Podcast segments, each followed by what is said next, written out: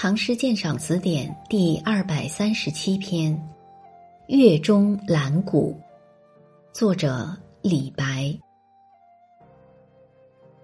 越王勾践破吴归，战士还家尽锦衣。宫女如花满春殿，至今唯有鹧鸪飞。这是一首怀古之作，一集诗人游览粤中，有感于其地在古代历史上所发生过的著名事件而写下的。粤中即唐越州，治所在今浙江绍兴。在春秋时代，吴越两国争霸南方，成为世仇。越王勾践。于公元前四九四年，被吴王夫差打败，回到国内卧薪尝胆，誓报此仇。公元前四七三年，他果然把吴国灭了。诗写的就是这件事。诗歌不是历史小说，绝句又不同于长篇古诗。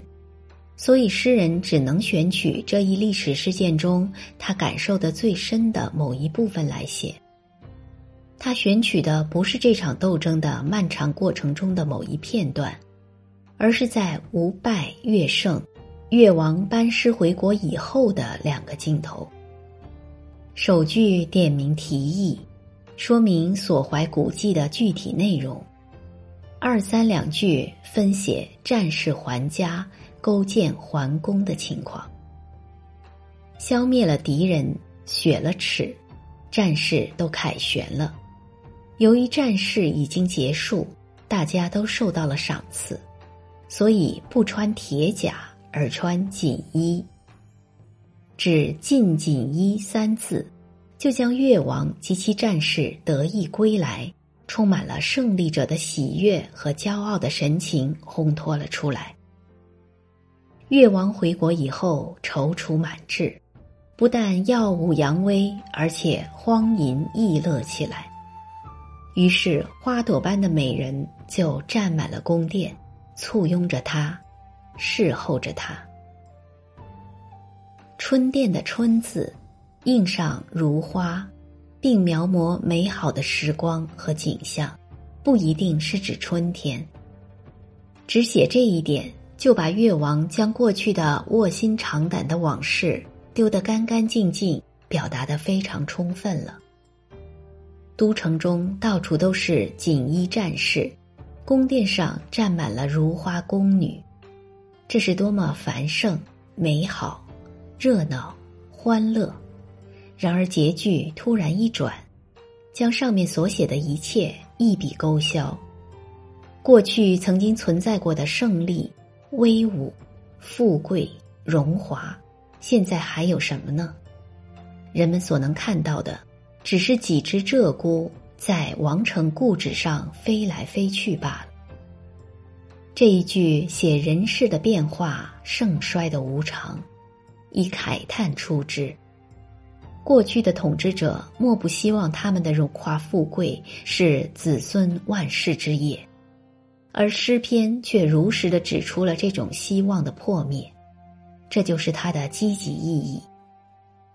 诗篇将昔时的繁盛和今日的凄凉，通过具体的景物做了鲜明的对比，使读者感受特别深切。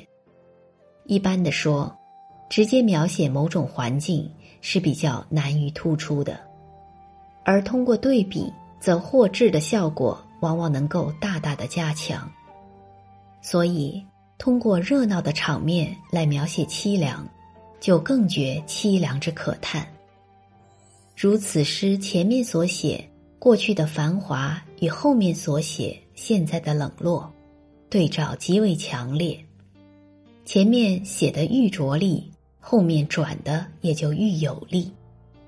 为了充分的表达主题思想。诗人对这篇诗的艺术结构也做出了不同于一般七绝的安排。一般的七绝，转折点都安排在第三句里，而他的前三句却一气之下，直到第四句才突然转到反面，就显得格外有力量、有神采。这种写法不是比例雄健的诗人是难以挥洒自如的。李白另有一首怀古诗《苏台兰谷》，可资比较。旧院荒台杨柳新，林歌清唱不生春。至今唯有西江月，曾照吴王宫里人。苏台即姑苏台，是春秋时代吴王夫差游乐的地方，故址在今江苏省苏州市。此诗一上来就写吴院的残破。苏台的荒凉，而人世的变化，心肺的无常，自在其中。后面紧接以杨柳在春天又发新芽，柳色青青，年年如旧，岁岁常新。以新与旧，不变的景物与变化的人事做鲜明的对照，更加深了凭吊古迹的感慨。一句之中。以两种不同的事物来对比，写出古今盛衰之感，用意遣词精炼而又自然。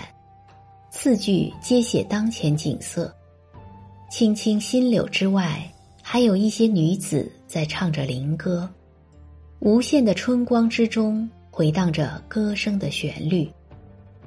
杨柳又换，杨柳又换新叶。船娘闲唱灵歌，旧院荒台依然弥漫着无边春色，而昔日的帝王宫殿美女笙歌，却一切都已化为乌有。所以后两句便点出，只有悬挂在从西方流来的大江上的那轮明月，是亘古不变的，只有它才照见过吴宫的繁华。看见过像夫差、西施这样的当时人物，可以做历史的见证人罢了。